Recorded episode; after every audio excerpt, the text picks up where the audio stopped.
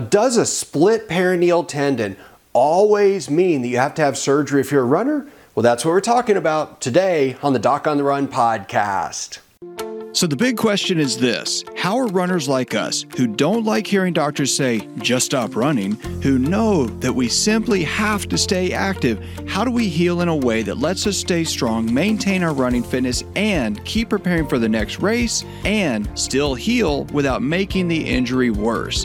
Well, that is the question, and this podcast will give you the answers. My name is Dr. Christopher Segler, and welcome to the Doc on the Run podcast. If you get pain on the outside of your ankle in this area around this bone that we call the fibula, which that's the lump you feel if you look down in your ankle and you push around, you feel a lump, that's the end of the fibula. Well, you have two tendons that sit behind there. You have the peroneus longus that starts up high and then comes down and attaches all the way around here on the bottom of your foot.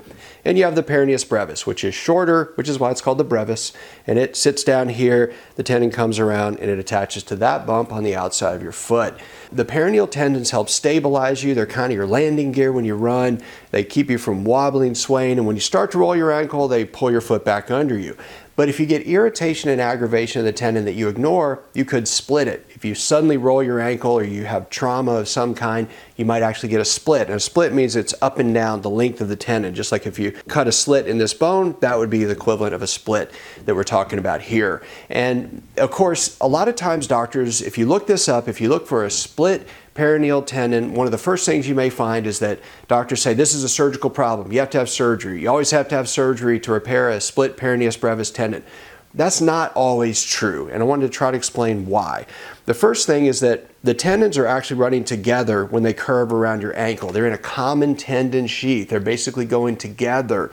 And when they're together in there, they're very secure and housed, but behind your fibula and the brevis is in the front, longus is in the back. If you split the brevis, what happens is the, the longus tries to force its way forward and it actually pushes those two pieces apart and then they can't get back together. So when you have a split in the peroneus brevis tendon behind the fibula, right before where it curves around, they're not going to get together again without surgery. So that actually is a surgical problem. If you have pain because you have a split peroneus brevis tendon, if you don't fix it, it will probably get worse because the peroneus longus keeps pushing its way in there between those two pieces and it keeps forcing it apart over and over and actually rips a little bit more up that way and a little more down that way and then they're not going to get together again unless you fix it. The peroneus longus is sitting behind there. So the peroneus longus, first of all, if it's split and you don't have pain, I don't know why you'd want to have surgery.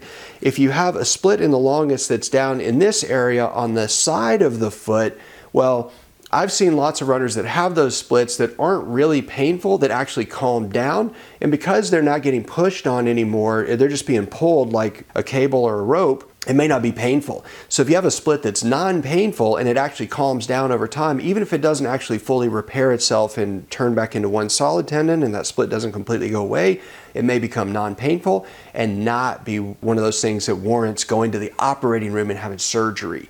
Sometimes on the bottom of the foot you can have a split and I've seen those that actually calm down without surgery. And the bottom of the foot where you have that peroneus longus tendon is not really a place most surgeons want to go anyway. There's lots of stuff in there that can get messed up. It's a very risky area to operate on your foot. And if you're just trying to operate, it can cause more problems than good.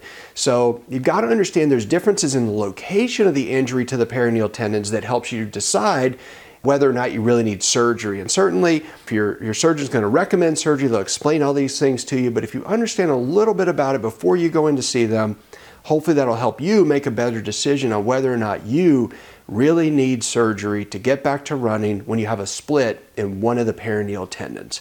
Now, if you like this episode, please like it, please subscribe, and I'll see you in the next training.